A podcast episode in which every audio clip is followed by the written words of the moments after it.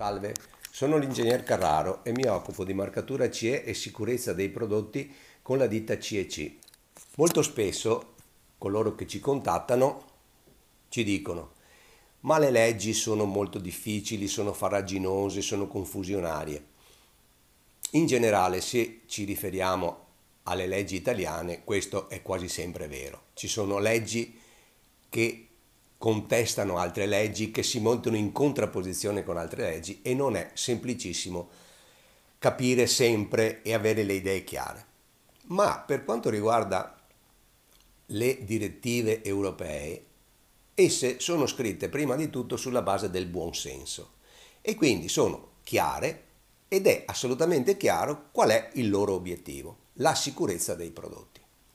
Bisogna però tenere conto di un fatto incontestabile, ovvero le direttive europee sono scritte da autorità europee che hanno potere sul territorio della comunità europea e valgono per i cittadini o i soggetti privati o pubblici, quindi anche per le società che risiedono all'interno del territorio della comunità europea. Pensare che una legge emanata da un'autorità europea possa valere in altri paesi extraeuropei come la Cina, l'America, l'Australia, eh, rientra nella libertà di pensiero, siamo chiari, ma è assolutamente fuori di qualsiasi ragionamento logico e di qualsiasi raziocinio. Un cinese in Cina non può essere sottoposto alle leggi europee, così come fortunatamente un italiano in Italia non può essere sottoposto alle leggi cinesi, altrimenti dovremmo preoccuparci anche della pena di morte.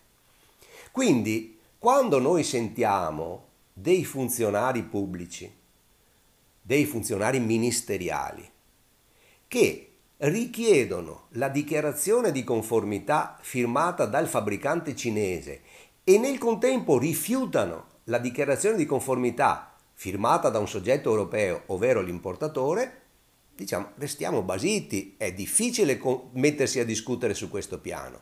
Significa non comprendere l'essenza stessa di una legge, ma non della legge sulla marcatura CE, di qualsiasi legge. Com'è possibile pensare che un documento firmato da un soggetto che non potrà mai essere raggiunto dalla legge europea, in questo caso, quel documento abbia una qualsiasi validità all'interno della comunità europea. Un cinese può scrivere qualsiasi cosa e firmare qualsiasi documento. Quel documento non ha nessun valore e comunque lui, dichiarando anche il falso, non corre nessun rischio.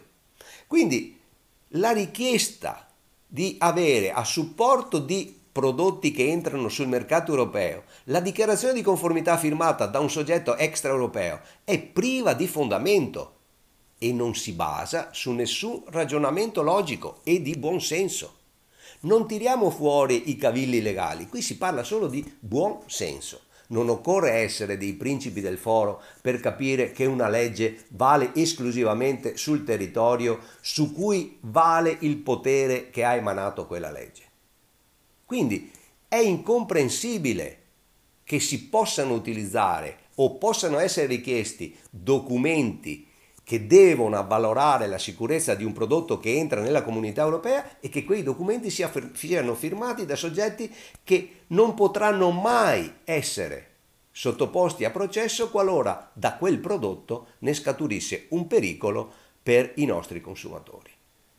Noi riteniamo che questo sia un ragionamento semplice e logico e non comprendiamo assolutamente come si possa pensare di ammettere per l'importazione documenti firmati da soggetti cinesi e americani o addirittura di richiederli, negando la validità di documenti firmati da coloro che la legge indica come responsabili dei prodotti che vengono immessi sul mercato, cioè gli importatori.